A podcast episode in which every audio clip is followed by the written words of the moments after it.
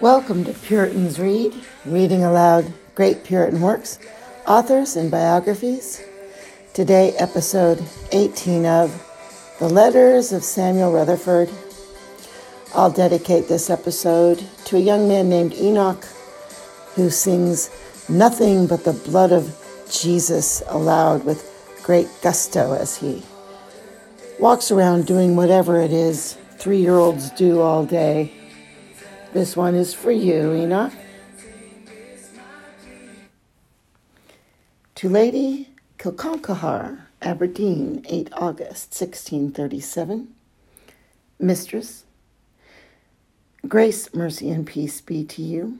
I am glad to hear that you have your face homeward toward your father's house, now when so many are for a home nearer hand.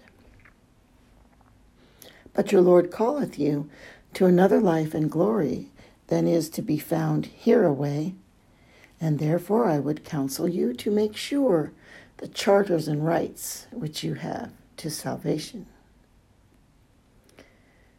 You came to this life about a necessary and weighty business, to tryst with Christ, concerning your precious soul, the eternal salvation of it. This is the most necessary business you have in this life. And your other concerns, beside this, are but toys and feathers and dreams and fancies. This is in the greatest haste and should be done first Means are used in the gospel to draw on a meeting betwixt Christ and you. If you neglect your part of it, it is as if you would tear the contract before Christ's eyes and give up the match, that there be no more communing about that business. I know that other lovers, beside Christ, are in suit of you, and your soul hath many wooers but I pray you make a chaste virgin of your soul, and let it love but one. Most worthy is Christ alone of all your soul's love, even if your love were higher than the heaven and deeper than the lowest of this earth and broader than this world. Many, alas, too many, estrange their souls from Christ Marriage with Christ would put your love and your heart out of the way and out of the eye of all other unlawful suitors, and then you have a ready answer for all others. I am already promised a way to Christ. The match is concluded. My soul hath a husband already, and it cannot have two husbands. Oh, that the world did but know what a smell the ointments of Christ cast, and how great his beauty, even the beauty of the fairest of the sons of men, is, and how sweet and powerful his voice is, the voice of that one well beloved. Certainly, where Christ cometh, he runneth away with the soul's love, so that it cannot be commanded. I would rather look but through the hole of Christ's door to see but the one half of his fairest and most comely face, for he looketh like heaven. Suppose I should never get in to see his excellency and glory to the full, then to enjoy the flower, the bloom, and chief excellency of the glory and riches of ten worlds. Lord, send me for my part but the meanest share of Christ that can be given to any of the indwellers of the New Jerusalem. But I know my Lord is no niggard. He can, and it becometh him well to give more than my narrow soul can receive.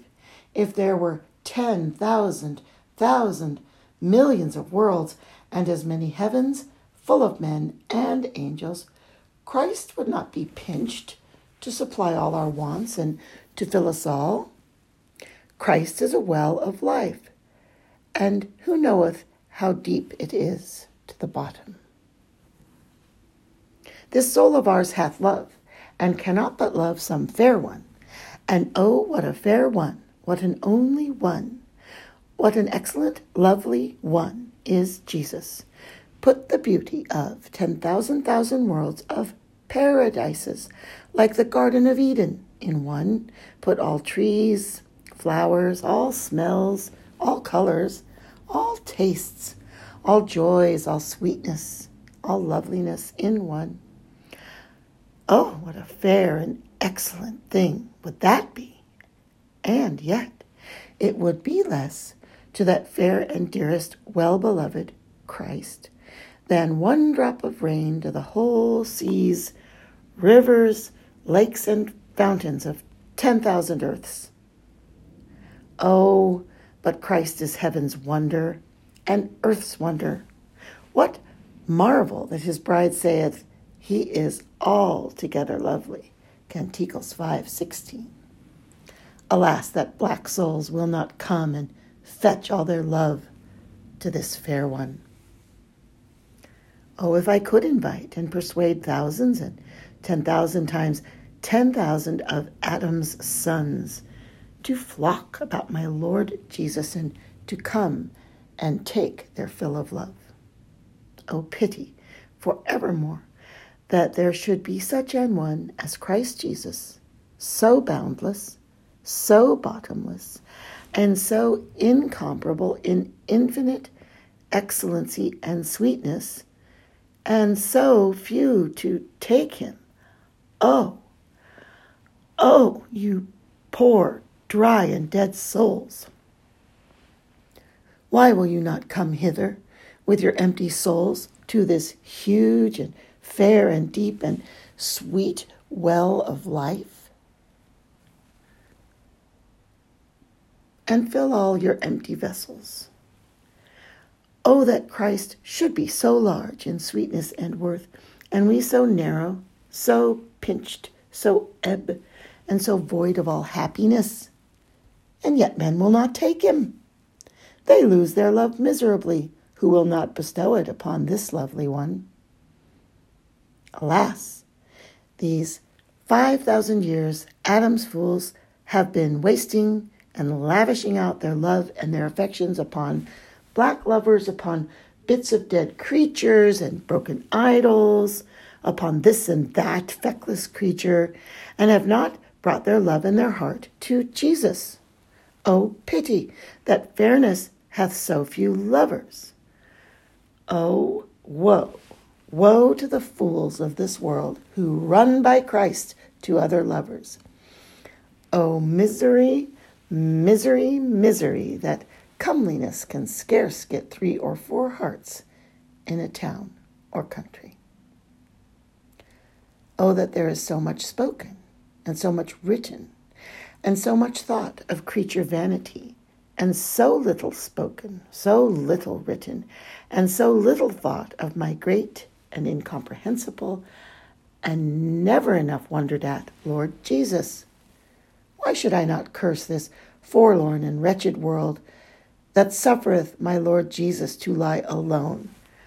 O damned souls, O mistaken world, O blind, O beggarly and poor souls, O bewitched fools, what aileth you that you run so from Christ? I dare not challenge Providence that there are so few buyers and so little sale for such an excellent one as Christ. Oh, the depth and oh, the height of my Lord's ways that pass finding out. But oh, that men would once be wise and not fall so in love with their own hell as to pass by Christ and miskin him.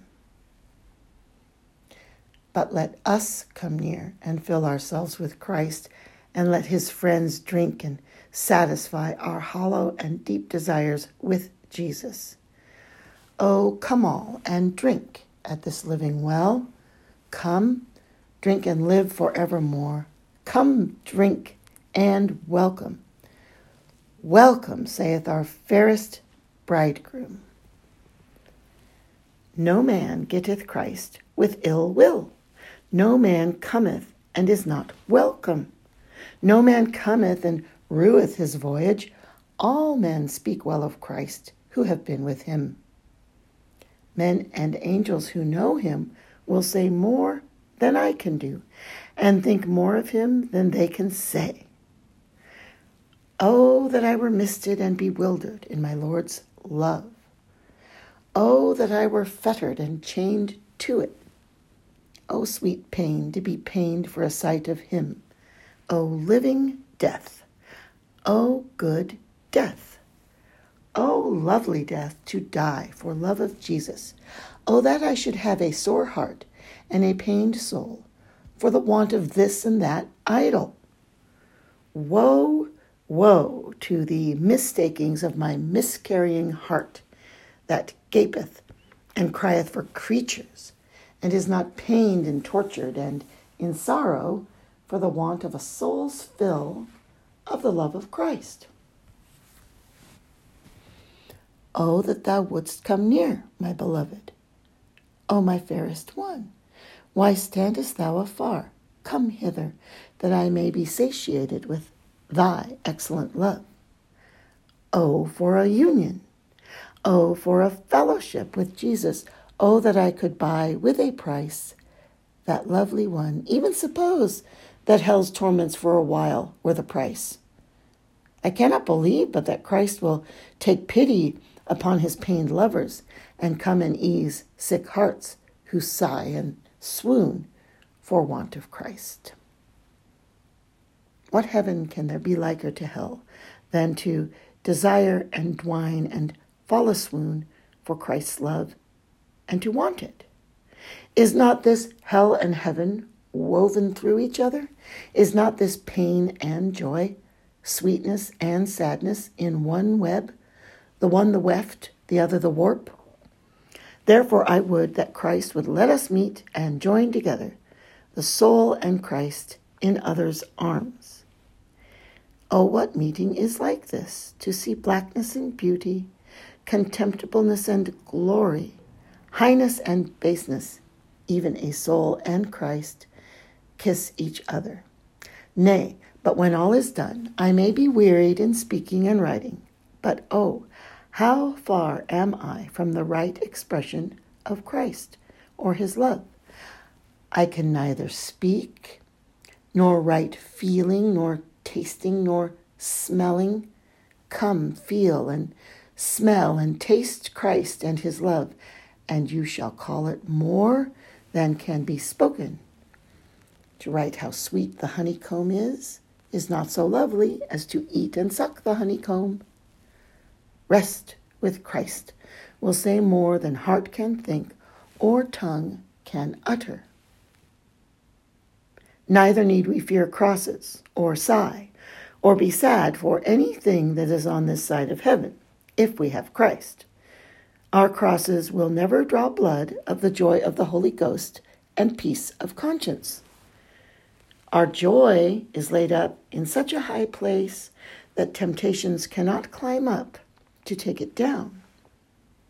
This world may boast against Christ, but they dare not strike or if they strike, they break their arm in fetching a stroke upon a rock. Oh, that we could put our treasure in Christ's hand and give him our gold to keep and our crown.